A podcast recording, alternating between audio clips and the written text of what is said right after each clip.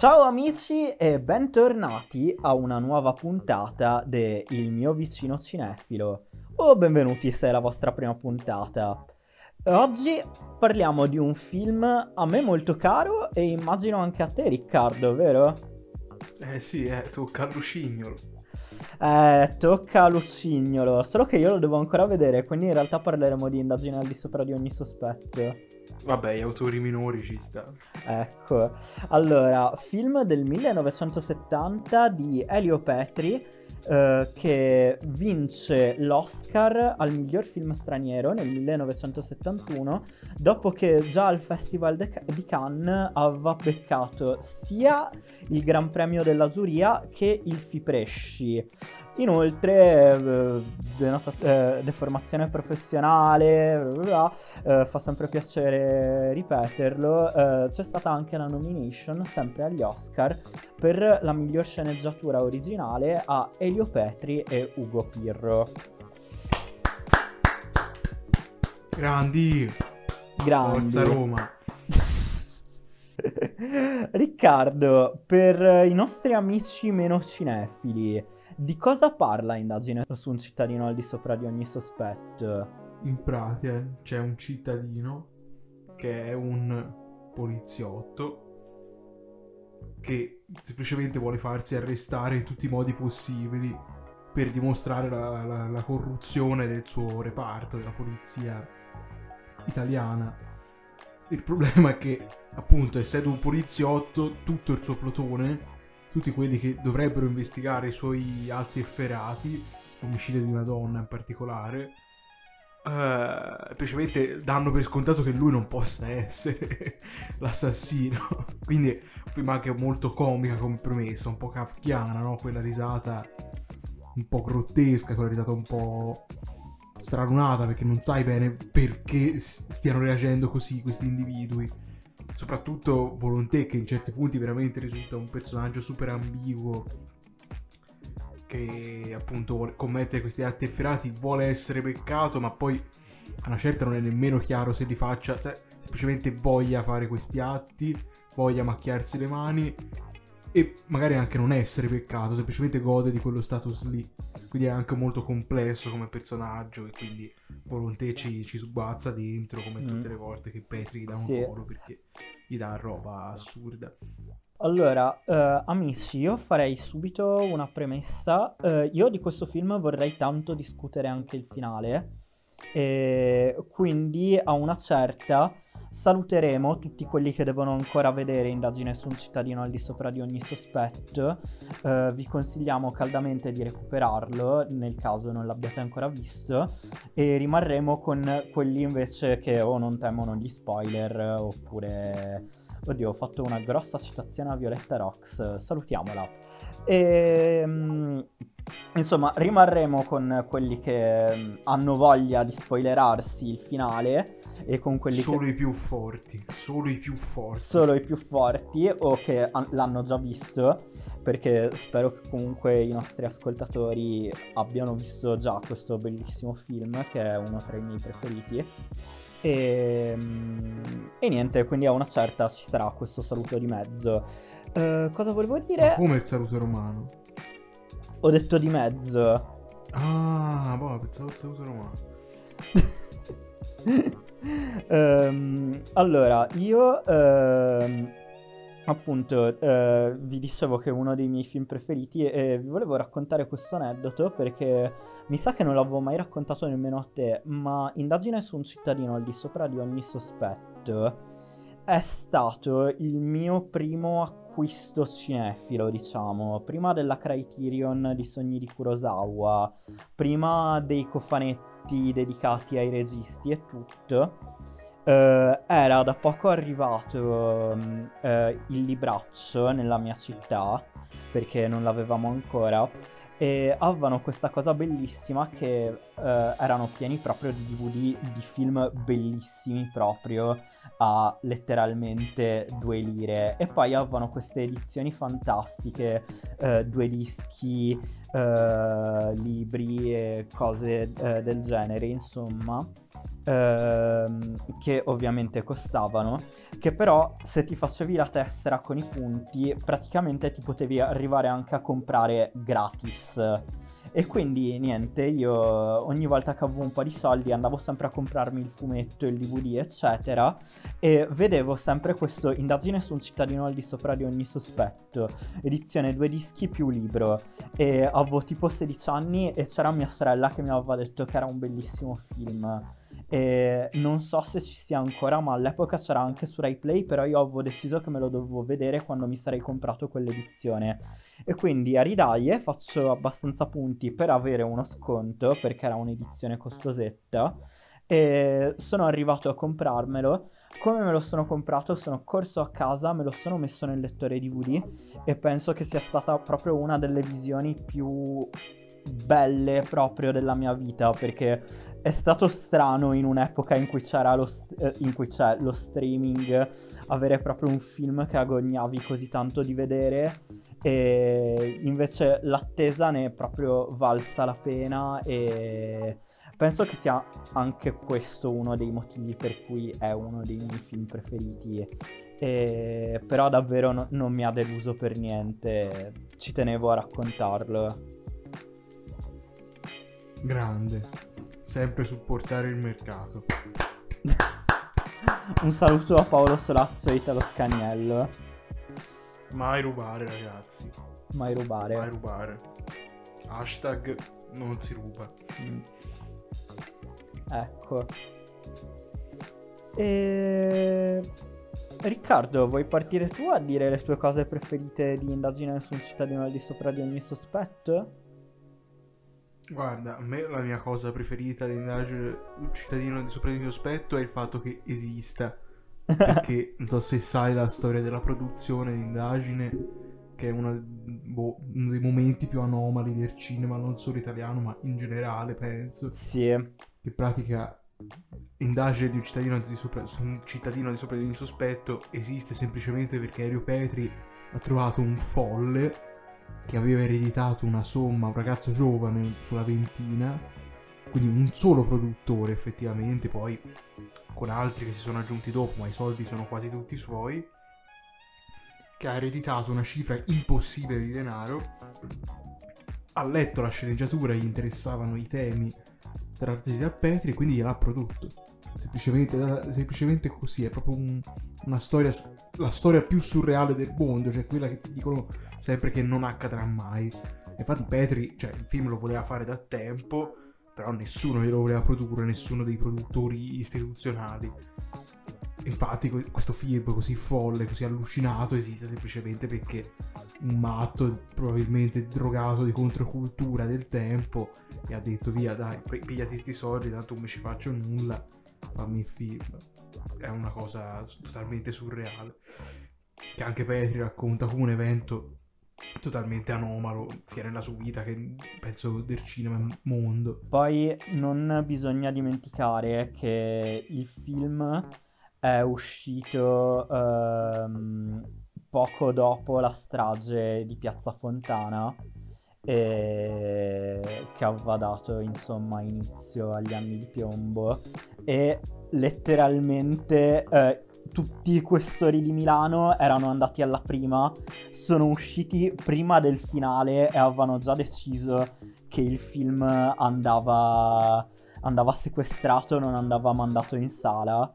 E invece, eh, grazie al cielo, c'è stato un, um, un procuratore che non mi ricordo il nome, però è stato lo stesso che aveva evitato il sequestro ad un film di Pasolini e che si batté proprio per non far sequestrare il film perché al contrario dei questori di Milano l'aveva visto tutto e aveva capito che era un film di una certa importanza eh, soprattutto per il periodo storico e quindi insomma eh, non che un sequestro all'epoca avrebbe evitato a noi di vederlo adesso però eh, comunque sarebbe stata una brutta perdita per, eh, eh, l'Italia all'epoca e magari avrebbe anche evitato eh, la vittoria dell'Oscar, magari poi non so come sarebbero andate le cose, insomma.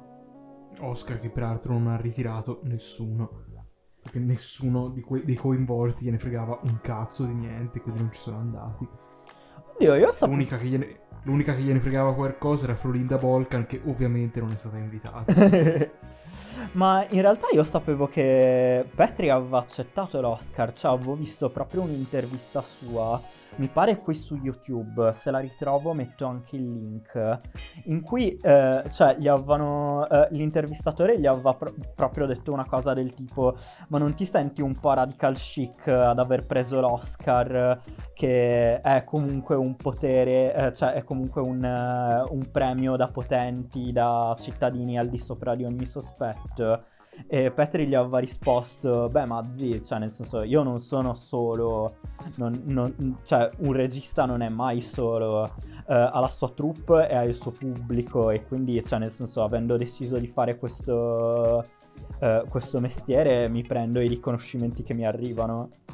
Sì, però nessuno fra Volonté e Petri è andato effettivamente in America a prendere il premio. Ah, cavoli! Perché nessuno, perché nessuno dei due gliene fotteva un cazzo, ma Volonté, figurati.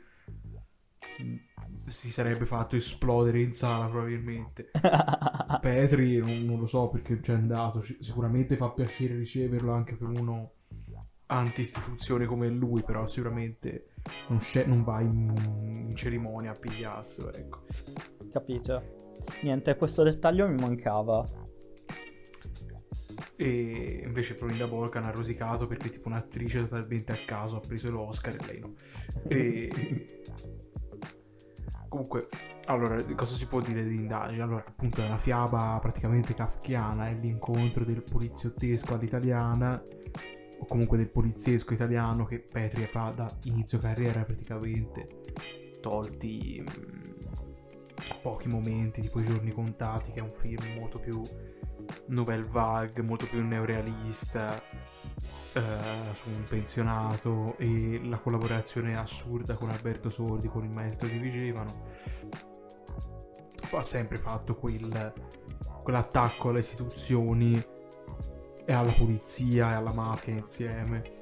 Quindi non è, era solo questione di tempo prima che facesse, partorisse un film ancora più surreale del solito, ancora più feroce del solito.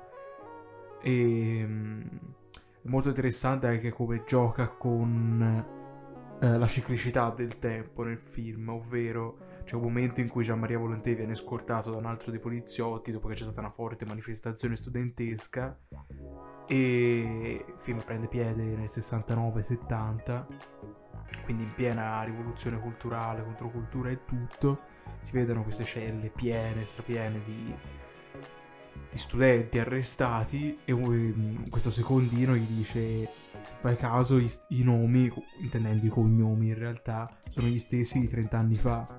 Cioè, quindi i genitori di questa gente arrestata erano quelli che un tempo protestavano e quindi c'è tutto un ricircolo costante di lotta, di lotta continua, di rivoluzione continua che forse è anche un po' quello che il personaggio di Volonté vorrebbe, ma che si trova impossibilitato ad ottenere, essendo il cittadino al di sopra di ogni sospetto. Mm.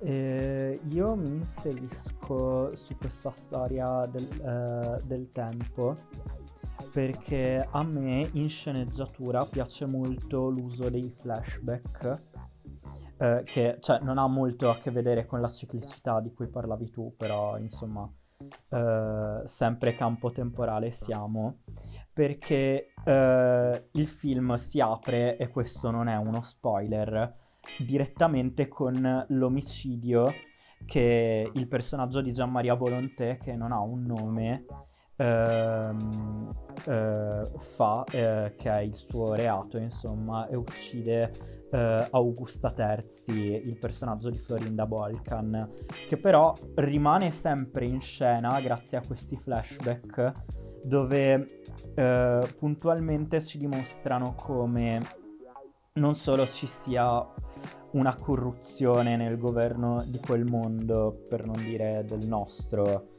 ma ehm, come sia talmente eh, accettato e aspettato questo concetto eh, dai cittadini che non sono al di sopra di ogni sospetto, che ehm, è qualcosa che... cioè eccita Augusta, è qualcosa che lei ricerca nella sua relazione con lui perché i due erano amanti ed è qualcosa che lei richiede. E questi flashback arrivano sempre in dei momenti, almeno per me, inaspettati. E... Ehm, niente, eh, è davvero, cioè in generale una gran bella sceneggiatura, ma arricchita da questi momenti che non solo eh, rimarcano il territorio, sottolineano eh, la, um, eh, il tema del film, ma lo fanno anche con... Eh, eh, post- cioè, con un certo divertimento. Sembra quasi che Petri si divertisse a girarli, ad aggiungerli. Mm. No, a me, io, guarda, indagine forse non è il mio Petri preferito, però c'è effettivamente il punto di rottura da cui si arriva poi al Petri classico, perché poi da lì appunto, diciamo, c'ha briglie sciolte, fa ancora esperimenti sempre più astratti come Todo Modo, poi magari molti non l'hanno visto perché è stato rilasciato solo in DVD l'ultimo film di Petri che è Buone Notizie con Giancarlo Giannini che è ancora più astratto, ancora più assurdo. E quindi si, dis- si discosta dal, dal ritratto socio-realista precedente anche volendo anche la decima vittima era in un futuro ma era comunque quasi realistico per quel, quello scenario futuro. E quindi si nota di più perché lui era assistente, è stato protetto e aveva questa ossessione per Giuseppe De Santis, che è un grande del cinema italiano classico, ha fatto Riso Amaro e tantissimi altri film che sono nella storia e faceva le stesse cose che fa Petri con la società moderna. Cioè De Santis guardava al dopoguerra italiano, comunque al pre-guerra italiano anche e attraverso la narrazione più popolare possibile metteva in risalto le contraddizioni, i problemi della legge. C'è un film con Marcello Mastroianni e Marina Vladi che ha fatto, che ora non, non mi viene in mente come si chiamava. Eh, i cui due personaggi sono dei giovani amanti che per sposarsi devono approfittare no, del matrimonio riparatore. Mm. Cioè lui rapisce lei, nonostante si innamorino, sono innamorati, sono in una pre- in piena frenesia amorosa, uh, l'unico modo che hanno per sposarsi è approfittare di questa legge altresì orribile, ovvero il matrimonio riparatore che se ti stupro e ti rapisco poi sei costretto a sposarmi. Mm. E quindi faceva sempre questi giochetti strani che poi sono eh, quello che Petri fa già anche in, eh, in indagine, no? Io sono il tutore della legge e sono quello che vuole peccare di più per mostrare quanto la legge sia fallace quanto le istituzioni siano fallaci. Quindi, però si discosta perché diventa più. Eh, diventa m- meno popolare, no? Cioè, l'assassino. Uh, ciascuno il suo erano film molto più normali, molto più compatti che si può vedere chiunque sia per estetica che per narrazione. Il cittadino, nonostante appunto abbia vinto l'Oscar e tutto, quindi è un premio super popolare e qui anche lì secondo me è molto strano, però sono contento comunque che abbia ricevuto questo riconoscimento. Si discosta e, e forse lì ha un po' perso presa Petri col pubblico e con quello che voleva dire. Perché anche todo modo comunque è un cult, per me è il miglior film di Petri in assoluto, però cioè, non c'è più quella ricezione del pubblico di prima che ti va a vedere il film capisce perfettamente ciò che vuoi dire. Qui invece il messaggio è chiaro in, in tutti i film post indagine, compreso indagine, però lo arricchisci troppo, è troppo arzi se vuoi, e quindi un po' si perde secondo me. Ci rimette un po' quella, messa- quella messaggistica lì. Mi sembra che lo fece notare anche un intervistatore che forse era andato troppo per l'astratto, come anche i, fe- i flashback con la Volcan che servono un po' a approfondire il personaggio, ma anche un po' a divertire il pubblico, perché comunque c'è dei momenti simpatici, tipo le manate di sabbia in bocca, però mm, c'è, c'è, questa problematica, secondo me, l'allontanamento da De Santis, da quell'idea base, forse l'ha un po' penalizzato sulla lunga durata, che poi lunga durata poco perché l'ultimo film di Petri è di solo sei anni dopo che ha avuto buone notizie, quindi non è che è durato più di tanto dopo. Mm. Però in realtà, uh, cioè, potrei aver... Uh, uh, non colto appieno quello che intendevi, però in realtà indagine è andato molto bene al botteghino, fu il sesto film col maggiore incasso in Italia tra il 69 e il 70. Sì, sì, no, ma che sia andato bene lo, lo, lo indica anche appunto la corsa per gli Oscar, se no sì, non sì. candidavano. Però è, è, proprio il punto di rottura col pubblico anche, mm. perché cioè todo modo non rifarà quegli incassi, anche la critica mi sembra non lo apprezzò allo stesso modo e da lì è tutto a scendere. Cioè il picco ma anche la fine di Petri, indagine. Secondo mm. me anche perché è diventato troppo astratto, è diventato troppo pop non nella concezione normale che abbiamo, tipo pop alla Tarantino, ma pop alla Andy Warhol che ha un messaggio molto più forte, molto più astratto dietro che non tutti o arrivano o hanno la voglia di, di, indagare, appunto. Mm. Ok, ora ho capito meglio cosa intendevi. Prima di passare a parlare del finale, che eh, ci tengo molto perché penso che abbia uno dei miei finali preferiti, io volevo parlare un attimo della colonna sonora di Indagine eh, su un cittadino di sopra di ogni sospetto, che è di Ennio Morricone. Che è di Morricone, eh, ok. Sì. E io la adoro, cioè ogni tanto la riascolto ancora perché eh, c'è in particolare questo pezzo che è quello più ricorrente del film che mi piace un sacco, inizia con questi eh, suoni che sembrano una molla che salta e, e poi eh, cioè, ti, ti, esprime proprio appieno eh, le, le, emozioni del film perché ehm, ha questo motivetto eh, molto indagatore, molto misterioso però eh, dietro ci sono comunque questi eh, questo sax mi pare che sia eh, che invece ha tutto un altro motivo molto standard diciamo per eh, il cinema italiano degli anni fine 60 inizio 70 e niente a me fa impazzire. Eh, penso che sia uno dei miei lavori di... no anzi è sicuramente uno dei miei lavori di Morricone preferiti. Penso che sia il mio preferito forse. Eh no Morricone io non ho avuto modo di vedere un documentario di Tornatore su di lui che sicuramente avrà delle cose da dire anche su Petri e sulle loro collaborazioni però ecco Morricone ormai lo si ricorda solo per le cose che ha fatto con, con Leone e con Tarantino nell'ultimo periodo, però e sono sempre praticamente le stesse cose alla fine, cioè è un po' un riciclo di quello che faceva per Leone. Però in realtà cioè, un compositore che fa, ha fatto di tutto e per tutti, ha fatto anche, visto di recente, La Cuccagna di Luciano Salce, che forse eh, descrivendo quella metropoli strana che era la Roma degli anni 60, del periodo del boom economico, ricrea un po' queste sonorità alienanti che ci sono in indagine.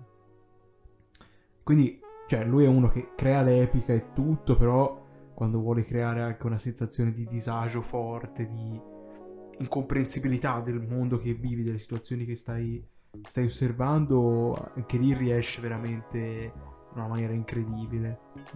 Cioè, proprio delle sonorità, delle sonorità assurde, appunto la molla, che mi sa che era davvero una molla, comunque si era basato su quello per crearlo, che lui è uno sperimentatore assurdo, quindi campiona anche suoni più improbabili. E... e sì, cioè, la, la, creazione della colonna sonora di indagine credo sia anche uno dei suoi lavori preferiti di, di se stesso, mi ricordo. Comunque parlandone si, commo- si commosse, mi ricordo, perché gli piacque molto. Mm, davvero davvero bella. Poi ehm, altra cosa bellissima tecnica del film è la fotografia. Cioè, secondo me questo film eh, ha delle immagini davvero splendide che ehm, un pochino documentaristiche, diciamo, nei momenti in questura, ma anche un po' oniriche nei momenti dei flashback. Um, il direttore della fotografia era Luigi Cuveller o Cuveiler, non, non so pronunciarlo. E mi perdonerà il signor Luigi per uh, la mia storpiatura del Penso sia morto da 8000 anni, però va bene. Ecco. E, um, però ha fatto davvero uh, un lavoro strepitoso. Ah, ecco chi è, ok. Sì, è il direttore della fotografia di Profondo Rosso, quindi figurati. Ah, ok. ecco, non lo sapevo. Sì, sì, sì. Anche per Via Monte Napoleone di Vanzina, che è un capolavoro. Va bene, tutto top. E... Soprattutto bello come inquadra quando inquadra quando um, Volonté interroga il ragazzo che c'è tutto il monologo sul cavallo che crea quegli, quel vuoto attorno che è molto potente. Sì. e dà anche spazio ovviamente a Volonté per fare tutte le sue cazzatine perché è un megalomane. Però sì cioè l'impatto scenico è sempre molto forte.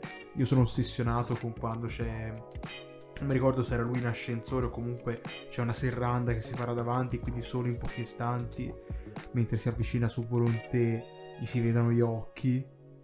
O forse tutte e due, sia un, quando c'è un ascensore che quando gli cala una serranda davanti, vedi il corpo di Volonté coprirsi, però ogni tanto fra le pieghe o comunque fra dei tralicci si vede il suo sguardo. È una scena molto forte c'è una composizione molto forte.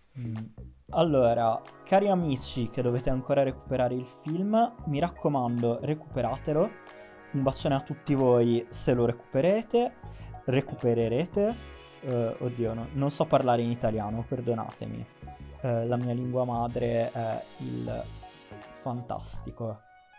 E niente, mi raccomando, fateci sapere in un commentino qui sotto se eh, questo, eh, questa puntata vi è piaciuta. Se mm, eh, non vi è piaciuta, lasciateci un like o un dislike e condivideteci con gli amici, che fa sempre piacere. Spoiler del finale tra 3, 2, 1 e non sappiamo se lui va in galera. Essenzialmente. allora, um, Adesso spiego meglio eh, la scena finale per chi eh, fosse rimasto ma non l'ha vista o se eh, eh, qualcuno non se la ricorda bene.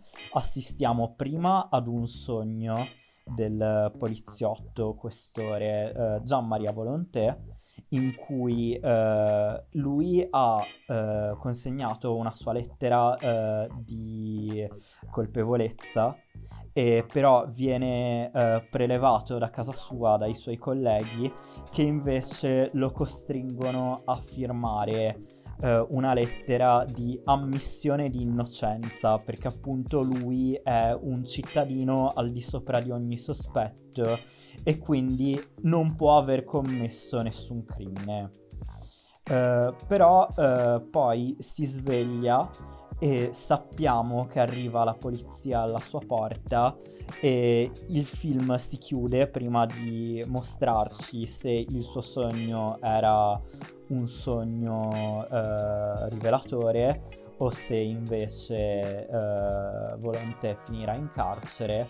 E però comunque il film diciamo che ci dà eh, ci lascia il dubbio, ma neanche troppo, perché si chiude con una citazione di Kafka che è qualunque impressione faccia su di noi, egli è servo della legge, quindi appartiene alla legge e sfugge al giudizio umano. E, ehm, allora, a me questo finale piace molto perché mi piace che Petri quasi abbia detto ma dire o non dire qual è la, la fine di Volonté in questo film è un po' inutile, cioè il, eh, al punto c'eravamo arrivati che è qualcosa a cui secondo me molti registi ogni tanto non pensano, cioè ci sono dei film in cui ogni tanto Adam McKay eh, arrivi al finale anche 40 minuti prima del vero finale del film. E, ehm, e poi eh, mi piace tanto comunque come è stato costruito il finale perché non solo c'è l'onirismo del sogno, ma anche tutto il finale sospeso su un, su un filo di un rasoio è comunque astratto, come diceva Riccardo prima. E a me ha ricordato un altro film che mi pare piaccia un sacco ad entrambi, che è Spellbound di Alfred Hitchcock, tradotto in italiano come Io ti salverò. Mm, che senso? Uh, allora, ovviamente non, um, uh, non è per una costruzione scenica che me lo ricorda, perché Spellbound mm-hmm. nel suo onirismo aveva i set costruiti da Salvador Dalì che non ci sono in indagine. Però uh, le emozioni che ho provato la prima volta che ho visto entrambi i film di inquietudine, uh, di uh, appunto cosa il sogno ci vuole trasmettere erano molto molto simili. No, me comunque, so se la sai questa storia, in pratica Lupetri ha detto qual era il finale originale del film. Ah! In pratica, in pratica si scopriva che eh, il personaggio di Gian Maria Volonté in pratica chiamava Doctor Strange e gli diceva per favore fai scordare a tutti che ho fatto i crimini. E in pratica finiva così. Quindi continuava a vivere come, in, come so, al di sopra di ogni sospetto senza che fosse successo nulla. Secondo me era una scelta azzardata però Petri ha detto che secondo lui funzionava però alla fine Cumberbatch era impegnato col potere del cane un casino però a me non mi sarebbe dispiaciuto come finale. Sai che per un minuto ti stavo credendo.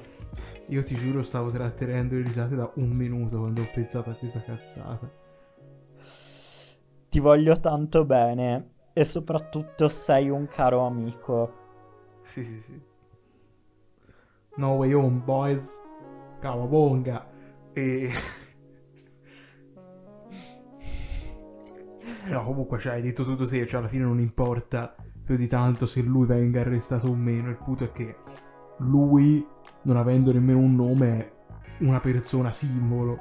Cioè, è uno che vale per 100 milioni di, di gente che ha la sua posizione di potere. Quindi, che lui venga arrestato o meno, tanto nella vita vera, extra film, ce n'è uno che verrà arrestato e 100 che non verranno arrestati, o 100 che verranno arrestati e uno che rimarrà sempre a piede libero e varrà come tutti quei 100 è quello il discorso, cioè alla fine il film non vive tanto mm, nella, nel suo svolgimento narrativo, cioè è un po' chiuso lì, infatti la nomination all'Oscar anche lì secondo me per la sceneggiatura più che altro è perché proprio sapevano dove piazzarlo, secondo me, oltre al miglior film straniero. No perché faccia schifo o cose, però cioè proprio ne, nei canoni dell'Academy non ha senso che esista. È come metterci fino all'ultimo respiro di Godard. Cioè, ok, non, non penso che vincerà mai, non penso che per loro quello sia uno standard da seguire, ecco. Mm. Uh, soprattutto in quegli anni di... Quindi è questo, cioè alla fine la vicenda s- simbolica del volonté filmico come va va, sti cazzi, che sia libero o no. L'importante è che hai visto come reagisce il mondo intorno a lui che poi sia creato da Petri tutto, basandosi su, sui suoi bias, sulle sue idee, però è comunque la sua narrazione di com'è il mondo. Il film parla di com'è il mondo, non parla tanto di questa vicenda. Sì, cioè più che altro a me è piaciuto che non abbiamo visto il possibile arresto o il possibile scagionamento, perché tanto il punto del film è lui è talmente potente che, cioè, per far arrivare i suoi colleghi al fatto che fosse lui il colpevole gliel'ha dovuto dire lui, se no non sarebbe stato mai indagato. Cioè, quello è il punto del film, non è se lui verrà arrestato o meno. E cioè, è qualcosa che comunque ti fa riflettere perché mh, mm, mi è piaciuto molto come questa... In- eh, cioè, è sempre l'intervista di cui parlavo prima di Petri, eh, in cui gli avevano anche chiesto dell'Oscar. Uh, mi è piaciuto molto, è proprio l'inizio, mi pare, dell'intervista in cui lui diceva che uh, la scrittura di indagine al di sopra di ogni sospetto era stata un po' come la scrittura di uh, un film sull'inquinamento. Aveva detto ti puoi ispirare un po' a tutto eh, puoi ispirarti alla spiaggia, puoi ispirarti al mare, puoi ispirarti al bagnasciuga, tanto la plastica buttata lì c'è dappertutto.